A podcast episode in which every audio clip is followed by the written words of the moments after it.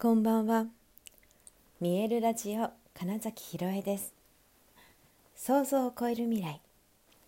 自然はいつも大きな愛で包み込み、真実を伝えてくれる。ネイチャーメッセンジャーをしております。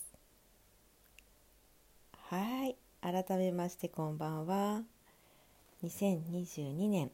5月9日、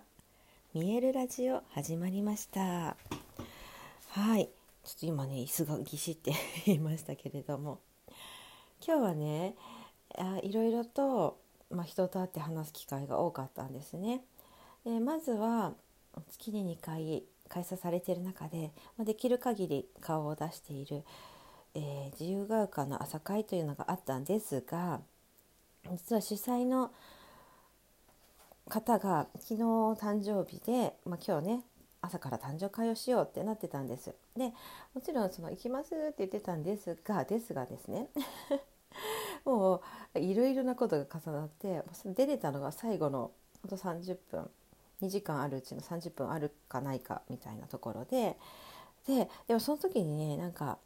必要な人とは喋ったっていう感じだったんですね。もちろんその主催の方にあの「おめでとう言いに来ました」ってご挨拶して、まあ、そこで交わされた会話だったり、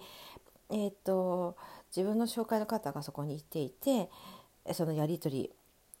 を一緒にさせていただいたり、うん、であとそれ以外の方とのなんか会話というか「あはじめまして」みたいな方ともあこの人と喋るの分かるというか何かこれからに必要だなというものにすごく触れた時間だったんですね。で、えー、とその後演劇の話をする機会がいくつかあって、はい、もちろんこれは自分が意図したからなんですけどね、ま、全てに、えー意図と目的っていうものがあって、えー動くだけで全然あのねそこで何て言うんでしょうね。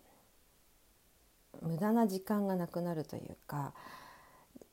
ただ本を読むじゃなくって例えばこの本を読むことで自分は何を得ようとしているんだろうという意識で読むだけで入ってくる情報が変わるんです。でこの意図することっていう、のをすることであのラスが働くだから、うんうんとね、ラスが働くからなんですよ。ラス、あのー何かの略なんですけど はい、あと今英語でねかちょっとそれを置いといてラスって言われているその脳脳脳の仕組みがあって、まあ、よく話してますけど意識することっていう例えば部屋をパッと見てすぐ目をつぶってえ今部屋の中には赤いものがいくつありましたか？とか言っても大体わからないしかったりえ自分で好きで集めた赤いものというのしか多分浮かばないんですよね。で今うん3つかなって例えば思うじゃないですか。でえじゃあもうもう一度目を上げて赤いものを見てください赤いものはいくつありますか？って聞くと自然と赤いものを見て一気にそこを探してすごいいっぱいあるってなるわけですね。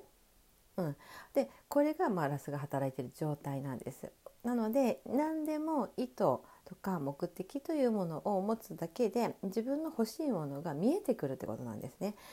あってもね物って見えなかったりするんですよ。あの面白いですよね。よくあるのがだから目の前にあるじゃんっていう。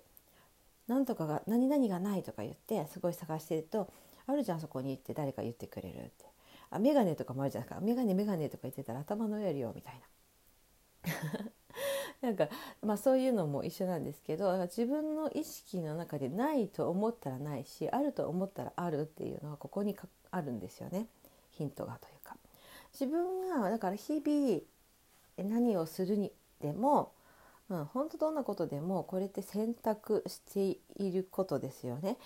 朝何時に起きるっていうこともそうだしえ今その聞いてくださってる方がこのラジオを聞くのか聞かないのかいつまどこまで聞くのか聞かないのかとかいうのも全部選択してますよね。それが無意識で行われていることの方が多いんですけれども自分の中で意識をするってことですね。私自身が今日は、えー、とだから意図したことっていうのが演劇学校を作ろうということのテーマに沿って、え人に会うと決めていたのでとにかくその話をする機会が多かったし、えー全然演劇と関係ないように思える人でもその話になるっていうことが起きたですね。うん、これかっていうだから今話していることを普段から自分が言っているけれどもやっぱりちょっと意図するだけ。ちょっと無意識を意識に変えるだけでこんなにも、う、得られるものが違うんだっていう。だから、まあ、毎日の振り返りだったり日々の目標だったりその目標というのが、えーと、半年後1年後3年後5年後そして10年後みたいな風に、えー、どれだけ次のゴールと結びついてるか。うん、で私のだから最近はその学校を作るとか、うん、っていうところにすごい基づいているのでその話にま当然なるし、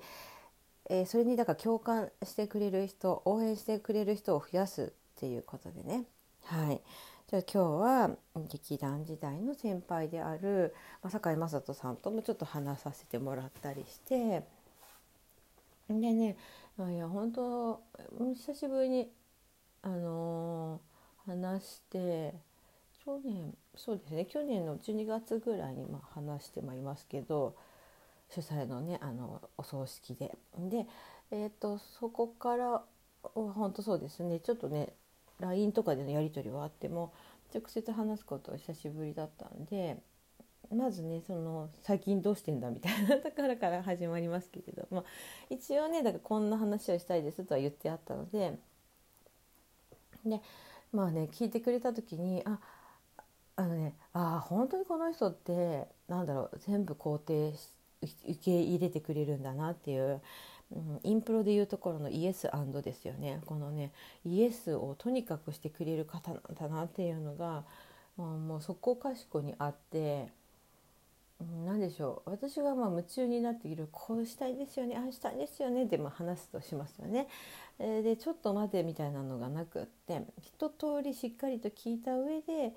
あれはどうなの？これはどうなの？これに関してはどうなの？という、うん、質問とか投げかけてくれたり、うん、自分が感じたことを言ってくれたり、えー、っとそうですね。だからなんかすごい簡単な例えで言うとお昼ご飯を用意するか迷ってるんですよねってもし言ったとするじゃないですか。でその知らんがなってすぐに言うこともできるしだから突き放すってこともできるしうんと何て言うのかな。お昼ご飯はもう俺は食べたから関係ないとかいうこともできるしなんだけれども昼ご飯どうしようかなと思ってんですよねとか言った時に「ああそうか」って「お昼まだ食べてないんだ」って言って一度なんかその状態をいいねっていうかまるっと受け止めてくださった上で「最近どんなものよく食べるの?」とか「何が好きなの?」とかそこからうん、導き出される質問っていうのをしてだったら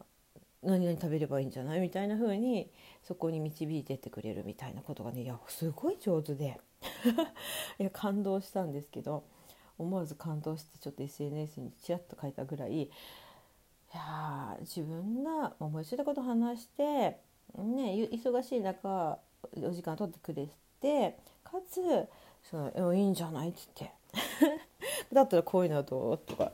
あと自分自身が私がここお手伝いできますか？っていう質問に対してもうんそうだねそうだねそういうのあるといいねって。ただ今こういう状況なのでここまでなのかなとかっていうのも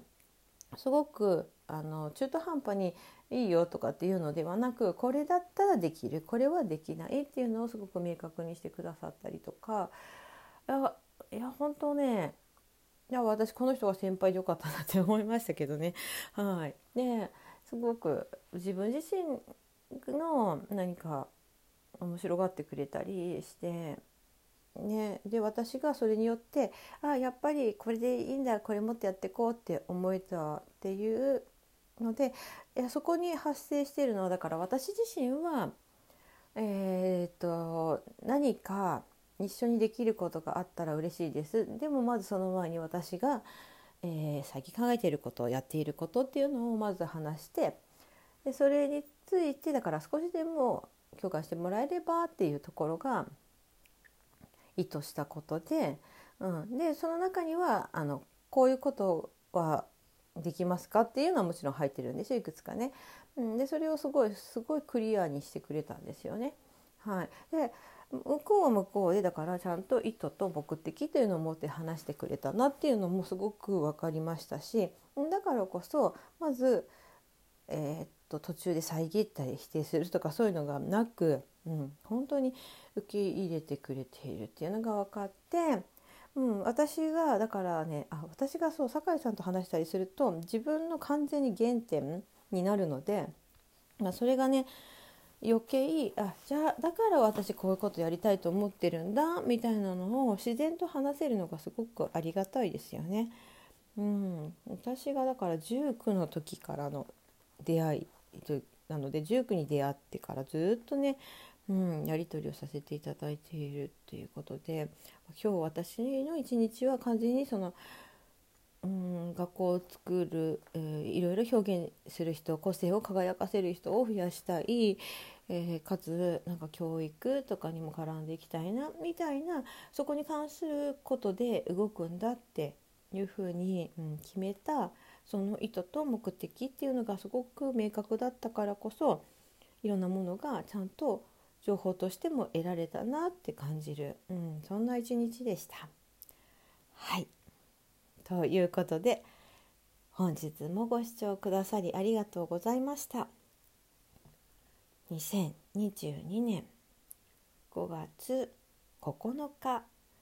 見えるラジオ金崎ひろえでした。おやすみなさい。